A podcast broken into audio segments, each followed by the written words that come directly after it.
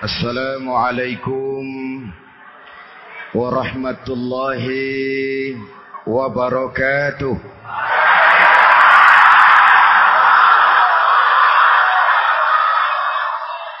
الحمد لله رب العالمين والصلاة والسلام على أشرف المرسلين سيدنا ومولانا محمد وعلى آله وصحبه أجمعين أما بعد para ulama yang saya muliakan hadirin hadirat ma'asyiral muslimin yang saya cintai banyak kita alami perubahan-perubahan yang terjadi baik perubahan yang menyangkut sosial budaya lebih-lebih yang menyangkut sosial politik.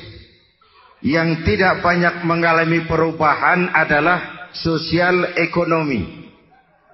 Bahkan angka kemiskinan kita naik menjadi tiga per lima dari total penduduk kita hidup di bawah garis kemiskinan. Dan 20% di antaranya miskin mutlak. Perubahan-perubahan yang terjadi menyadarkan kita kepada kebenaran Al-Quran ketika Allah menyatakan wa tilkal ayyamu nudawiluha bainan nas. Hari itu kami putar di antara manusia. Ada saat datang ada waktu pergi ada hari lahir, ada saat kembali, ada waktu dilantik, ada saat menyerahkan jabatan. Hari kami putar di antara manusia dan hidup cuma sekadar menunggu giliran.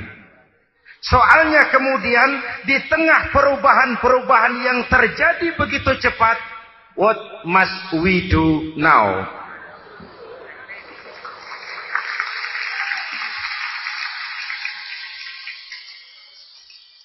Saya juga nggak ngerti itu. Yang penting kan penampilan. Saudara-saudara kaum muslimin di seluruh tanah air. Jadi pemimpin adalah pelayan bagi orang yang dipimpinnya. Okelah, perbaikan ekonomi, pembukaan lapangan kerja baru, kita serahkan kepada pemerintah karena kita percaya mereka orang-orang terpilih belaka yang dipilih dengan kepercayaan akan mampu membawa rakyat keluar dari kesulitan. Amin. Tugas kita sekarang di zaman susah meluruskan akidah. Jangan sampai mbah dukun yang naik ke permukaan. Betul? Islam Misinya yang pertama membebaskan manusia dari kemusyrikan. 13 tahun Rasul berjuang di Makkah menanamkan akidah, meluruskan keyakinan, membentuk iman. 13 tahun membebaskan manusia dari belenggu kemusyrikan. 13 tahun menanamkan la ilaha illallah Muhammadur Rasul dengan seluruh konsekuensinya. Kalau saya yakin tidak ada Tuhan selain Allah, saya tidak akan minta tolong kecuali hanya kepada Allah. Saya tidak akan pernah takut kecuali hanya kepada Allah. Saya tidak akan menggantungkan hidup kecuali hanya kepada Allah. Saya tidak akan minta rizki kecuali hanya kepada Allah. Saya tidak akan melarikan persoalan kecuali hanya kepada Allah. Kalau konsekuen dengan keyakinan ini, Mbah Dukun nggak dapat tempat.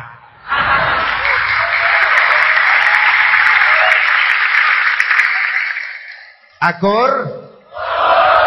Ayo lihat secara sederhana.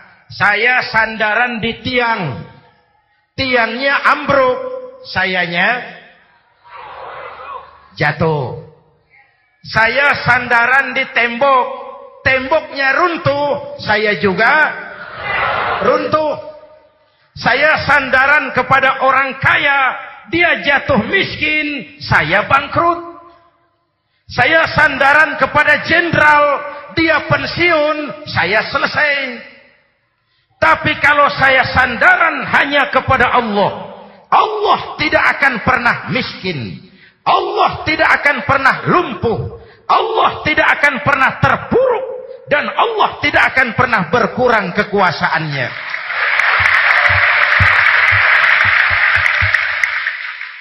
Maka umat Islam sesulit apa pun zaman yang kita hadapi, Allah juga tempat kita bersandar. Jelas? Selama ini kita iman dalam ucapan tapi sekuler dalam perbuatan. Di masjid ada Allah. Di kantor Allah tidak ada, maka korupsi merajalela.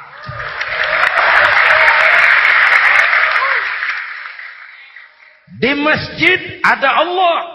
Di pasar Allah tidak ada. Maka timbangan tetap curang. Kita iman dalam ucapan. Tapi sekuler dalam perbuatan. Oleh karena itu sesulit apa pun zaman yang kita hadapi. Iman jugalah pegangan kita. Allah juga tempat kita bersandar. Boleh zaman berubah. Akidah jangan sampai goyah. Karena iman kita hidup, untuk iman kita berjuang, dan dalam iman kita ingin kembali menghadap Allah subhanahu. Selama ini manusia Indonesia kita lebih banyak diisi otaknya. Hati sering kosong, agama dangkal, akidah rapuh, moral rendah. Memang kemudian muncul banyak orang-orang pintar, cuma sayang tidak benar. Indonesia kita bangkrut, Indonesia kita terpuruk, Indonesia kita sakit parah kalau diurus orang yang cuma pintar tapi tidak benar. Kita perlu orang-orang pintar, tapi kita lebih perlu orang benar. Jelas? Kalau cuma pintar tapi tidak benar itu yang sering saya sampaikan nanti disuruh ngurus beras malah nimbun beras.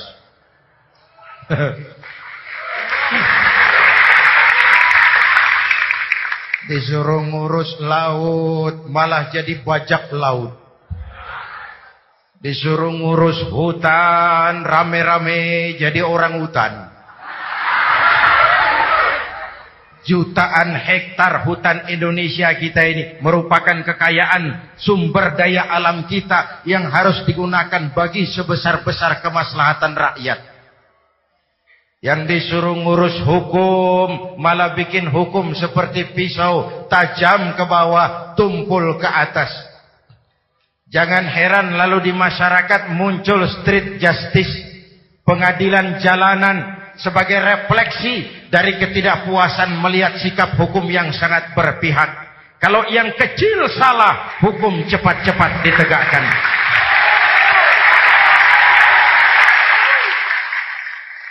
Lihat saja sekarang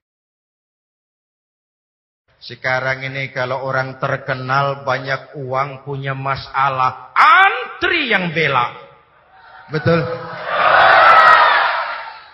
Tapi saudara lihat si Marsina di Jawa Timur, si Sengkon dan Karta di Jawa Barat, si Udin Bernas wartawan Jogja terseok-seok mencari keadilan sampai hari ini urusannya masih remeng-remeng. Kenapa bisa begitu? Jawabannya sederhana, tidak ada fulus. Ada fulus mulus. Tidak ada fulus manfus. Betul? Jangan sampai para penegak hukum kita terjebak pada lagu baru. Maju tak gentar, membela yang bayar. Biar bertentangan dengan nurani. Biar bertentangan dengan public opini biar bertentangan dengan rasa keadilan. Siapa yang bayar, itulah majikan. Mau benar atau salah, belain terus. Kalau seperti inilah hukum kita, mafioso keadilan akan tetap gentayangan. Hadirin yang saya hormati. 13 tahun beliau berjuang di Mekah meluruskan keyakinan, memantapkan akidah, meneguhkan iman. Dari situ segalanya dimulai dan ke situ segalanya akan menuju. Intan paling mahal, mutiara paling berharga, tidak lain adalah nilai-nilai keimanan. Kalau itu sudah tergadai, apalagi yang bisa kita banggakan dalam kehidupan ini. Kita merasa harta kita berharga, belum ada artinya ketimbang iman. Kedudukan kita punya nilai pun belum ada artinya ketimbang dengan nilai-nilai keimanan. Itu intan paling mahal, itu mutiara paling berharga. Harta baru ada manfaatnya kalau dilandasi dengan iman. Jabatan dan kedudukan baru terasa gunanya kalau dilandasi dengan keimanan. Kalau jabatan lepas dari iman, yang akan lahir Fir'aun, Fir'aun baru. Jelas? Kalau harta terlepas dari iman, yang akan muncul adalah konglomerat-konglomerat korun. Kalau ilmu pengetahuan terlepas dari nilai dasar keimanan, maka yang akan muncul adalah ilmuwan-ilmuwan pelacur yang menyalahkan yang benar, membenarkan yang salah untuk kepentingan pribadi. Dan kondisi seperti itu tidak akan membuat kita makin sehat. Oleh karena itu pada kesempatan ini, pesan pertama saya, menghadapi zaman susah, tetap jaga akidah. Tetap pelihara keyakinan. Kesulitan bukan untuk ditakuti, untuk diatasi. Hidup adalah kerja keras, bukan keajaiban. Perubahan tidak akan datang hanya dengan sim salabim abragadabra. Perubahan tidak akan muncul hanya dengan berandai-andai. Perubahan tidak akan turun dari langit seperti turunnya embun di waktu malam. Perubahan adalah kerja keras sehingga Al-Quran membimbing kita. Inna la yughayyiru ma biqaumin hatta yughayyiru ma bi anfusihim. Allah tidak akan mengubah keadaan suatu bangsa kalau mereka tidak mau mengubah apa yang ada di dalam diri mereka. Yang ada di dalam diri itu rule of thinking, state of mind, cara kita berpikir, cara kita memandang kehidupan, cara kita mengatasi persoalan. Hadirin yang saya hormati, inilah iman. Berangkat dari ini kita menyadari ini ujian buat kita rakyat. Dan kita rakyat Indonesia ini kalau sama susah sih sudah kenyang. Ya Pak? Ya Pak? Kita ini sebagai bangsa mengalami apa yang disebut oleh Bung Karno up and down. Naik, turun, timbul, tenggelam, pasang, surut. 350 tahun dijajah oleh Belanda, kita susah. Berangkat Belanda masuk Jepang, susah lagi. Pergi Jepang, datang nikah, susah lagi. Lalu kita merdeka, dirongrong oleh berbagai pemberontakan, susah lagi. Makan bulgur, antri minyak. Lalu PKI berontak, susah lagi. Muncul orde baru, lama-lama. Susah lagi. Orde baru selesai naik reformasi, mulai repot nasi. Susah lagi.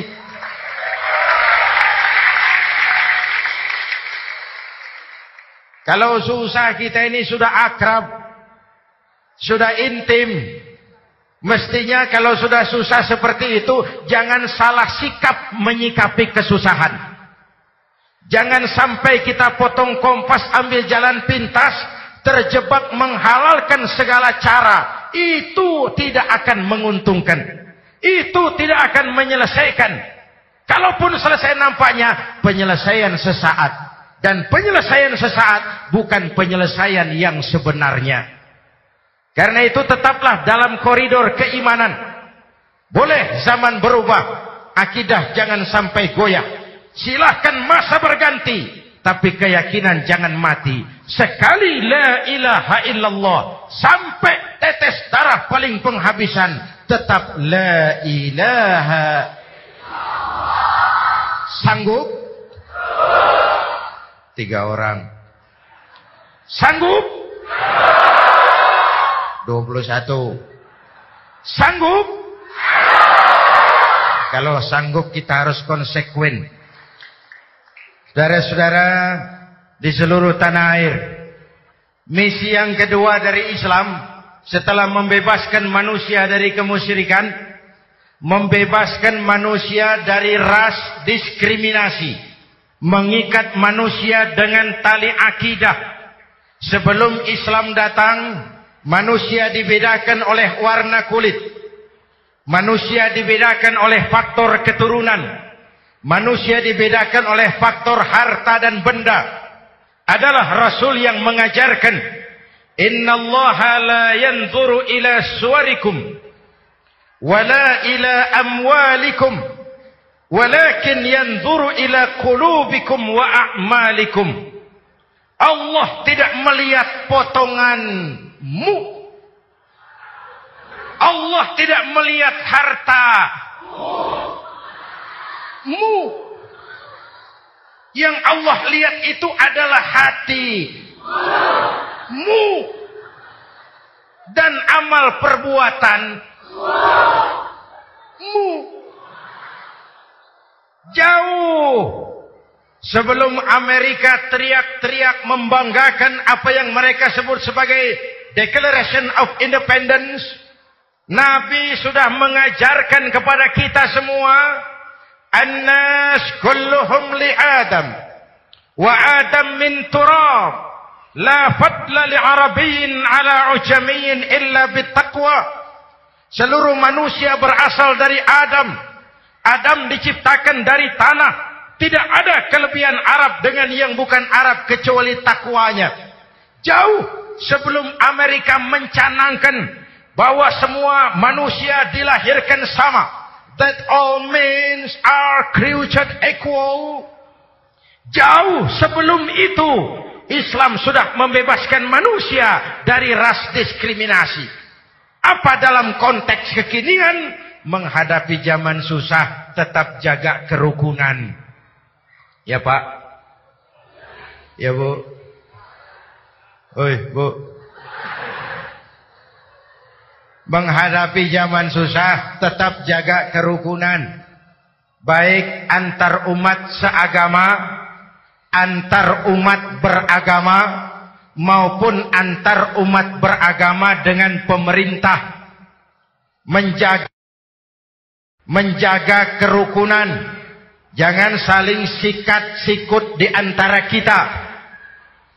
Sebab kalau sudah rukun, saya ajak berhitung. Satu ditambah satu sama dengan... Itu matematika namanya. Hasilnya pasti. Tapi angka sosial hasilnya aneh. Saya ubah jadi angka sosial. Ayo kita berhitung lagi.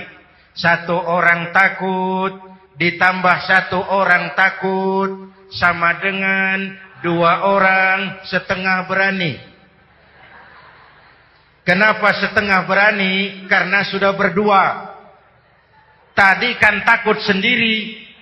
Kalau sama-sama takut berkumpul jadi setengah berani. Kalau ditambah satu orang takut lagi satu orang takut, ditambah satu orang takut, ditambah satu orang takut, sama dengan tiga orang berani. Kenapa jadi berani? Karena sudah bertiga. Kita yang lemah, kita yang marginal, kita yang dikucilkan, bahkan kita yang dilecehkan. Kalau mau rukun, kita akan kuat dan tidak bakal dipermainkan orang.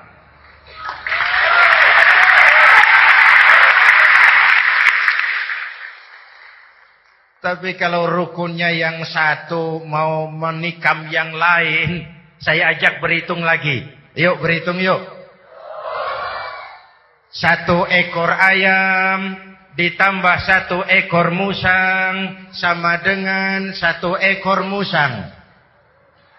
Ke mana ayamnya? Dimakan musang. Betul nggak nih hitungan?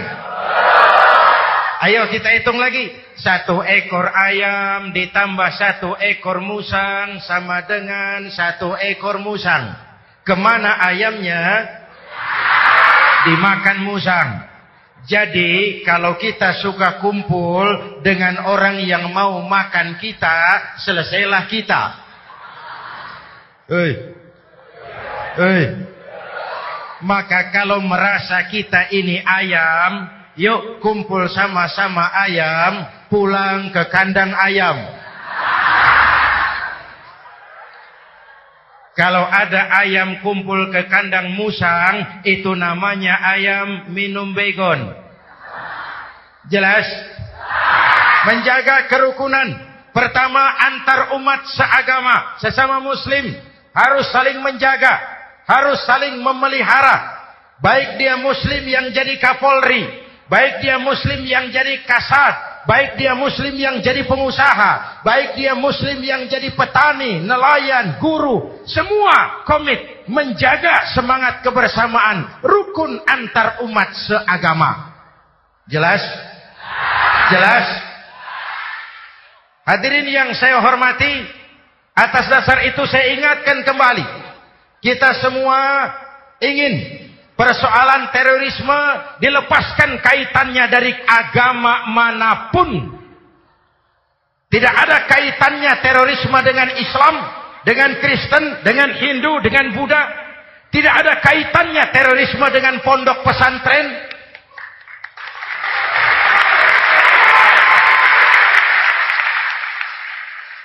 Jangan sampai pesantren jadi kambing hitam. Karena sejak zaman penjajahan pesantren sudah terbukti memberikan kontribusi bagi perjuangan memerdekakan rakyat Indonesia. Rukun antar umat seagama. Yang kedua, rukun antar umat beragama. Islam ini rahmatan lil Jangankan manusia walaupun berbeda agama, binatang saja dihormati. Ada hadis fa iza zabahtum fa ahsinu zibhata. Kalau kamu menyembelih hewan, sembelihlah dengan cara yang terbaik. Jangan menyembelih ayam dengan pisau tumpul. Itu namanya tidak berperi kebinatangan. Yang kecil lagi, saudara buka babul istinja makruh buang air kecil di tanah yang berlubang. Sebab apa? Pertama, menjaga kesehatan. Siapa tahu di lubang yang saudara buang air kecil itu ada gas beracun. Kalau tidak, melindungi binatang yang ada di dalam lubang. Siapa tahu di lubang yang saudara buang air kecil itu ada semut sedang rapat membahas terorisme. Apa dosanya lalu mati dikencingi? Ini namanya rahmatan lisemut. Binatang saja dilindungi. Maka perbedaan agama tidak harus menyebabkan kita bertolak belakang. Perbedaan agama bukan alasan untuk saling bermusuhan. Apalagi kita sudah menyadari tentang kemajemukan kita tentang kebinekaan kita, tentang keragaman kita, rukun antar umat beragama. Saling menghormati, saling menghargai, tapi tetap dalam batas lakum dinukum. Lalu rukun antar umat beragama dengan pemerintah. Hadirin yang saya hormati, yang benar kita dukung, yang salah kita perbaiki dan kita tegur.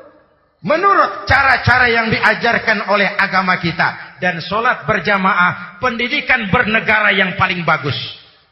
Tadi kita sholat, ada imam, ada makmum. Betul?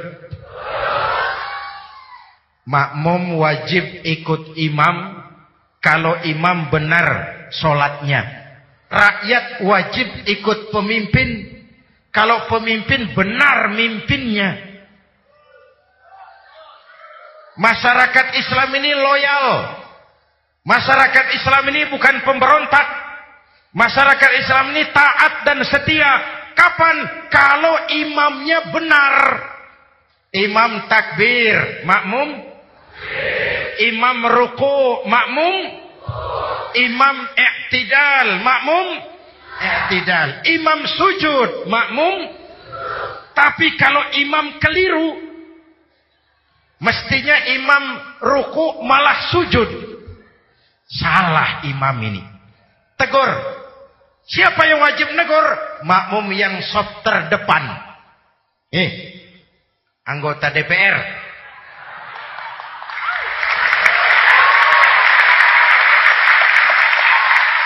Ini wakil-wakil makmum ini. Sof di depan ini. Kalau imam keliru mereka paling tahu. Ngomong. Tegur. Bagaimana negurnya? Ada aturan main. Mestinya ruku imam sujud. Salah ini imam. Subhanallah. Kan begitu negurnya. Betul? Tidak boleh juga imam keliru makmum emosi.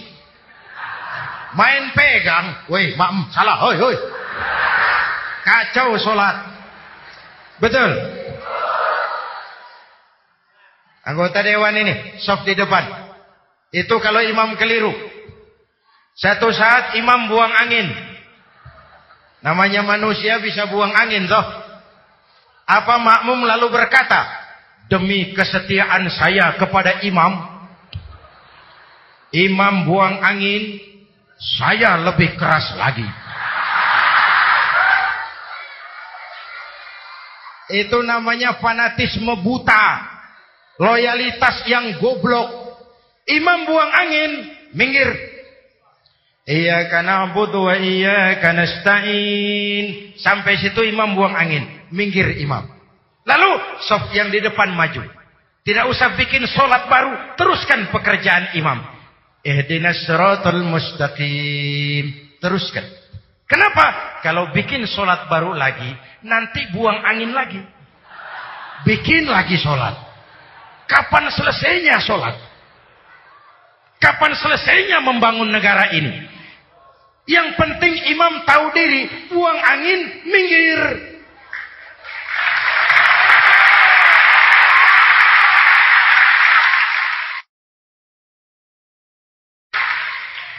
Ini kacaunya sholat berjamaah kita sekarang. Kacaunya negeri kita sekarang banyak imam sudah buang angin gengsi. Dia aja merasa nggak punya salah. Dikasih tahu sama makmum, imam tadi buang angin ya, malah jawab sedikit. Apa kalau sedikit lalu tidak batal sholat itu? mekanisme kehidupan sosial yang diatur lewat tuntunan solat berjamaah. Sehingga Nabi berpesan, kun imaman muta'an au ma'muman muti'an fala takun thalisan jazu'a. Kalau jadi pemimpin, jadilah pemimpin yang ditaati. Kalau jadi makmum, jadilah makmum yang mentaati. Jangan jadi golongan ketiga pemecah belah. Di depan tidak jalan, di belakang takut, ditaruh yang di tengah, di depan didorong, yang belakang ditendang. Ini namanya biang kerok. Saudara-saudara, dari uraian singkat ini, saya ambil beberapa catatan pokok. Pertama, kalau ada intan paling mahal, kalau ada mutiara paling berharga dalam hidup kita, itu tidak lain adalah karena keyakinan. Hidup jadi indah. Hidup jadi berharga. Hidup jadi berarti. Kalau didasari atas sebuah keyakinan. Dan keyakinan itu tidak lain adalah nilai iman kita. Akidah kita kepada Allah subhanahu wa ta'ala. Yang kedua, tetap menjaga kerukunan. Sesulit apa pun zaman yang kita hadapi. Kita tetap harus menjaga semangat kebersamaan. Kita harus tetap menjadi lem perekat yang menjaga keutuhan baik sebagai bangsa maupun sebagai umat. Perbedaan adalah wajar harus dihormati sebagai ciri kehidupan berdemokrasi. Tapi jangan perbedaan menjadi sebab kita bermusuhan dan jangan perbedaan menyebabkan kita saling berpecah belah. Hormati perbedaan, jangan perbedaan dipandang sebagai permusuhan. Dengan akidah yang kuat dan kebersamaan yang kokoh, ayo kita hadapi kesulitan, kita atasi kesulitan dan dengan kerja keras untuk menyongsong hari esok yang lebih pasti. Mari kita Fatihah. Semoga Allah memelihara kita bangsa Indonesia. Ala hadhihi niyyah wa ila hadratin nabi. al-Fatihah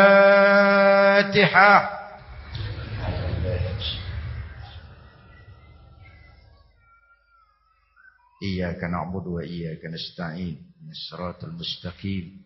Siratal ladzina an'amta 'alaihim. Bismillahirrahmanirrahim. Amin.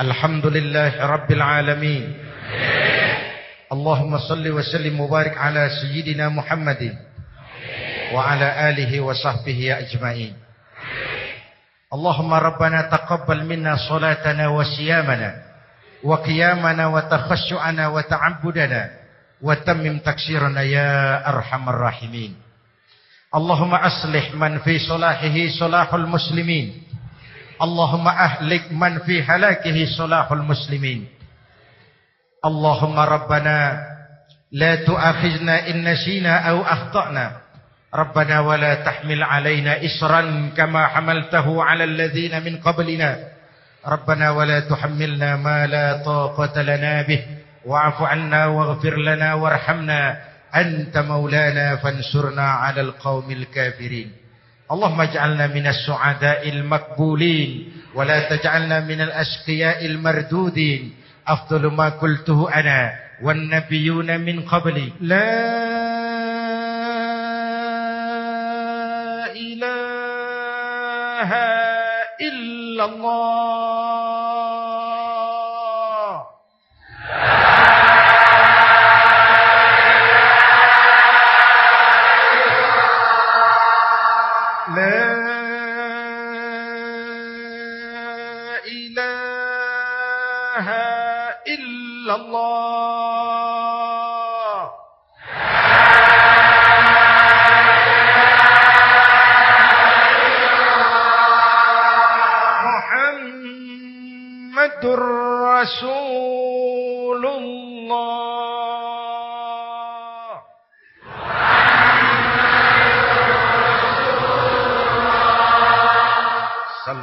عليه وآله وسلم كلمة حق عليها نحيا وعليها نموت وعليها وبها نبعث إن شاء الله من الآمنين من الآمنين من الآمنين. رحمتك يا أرحم الراحمين. صلى الله على سيدنا محمد وعلى آله وصحبه أجمعين أنا ربك رب العزة عما يصفون سلام على المرسلين Walhamdulillah Rabbil Alamin. Jumpa lagi di lain kesempatan insyaAllah. Wassalamualaikum warahmatullahi wabarakatuh.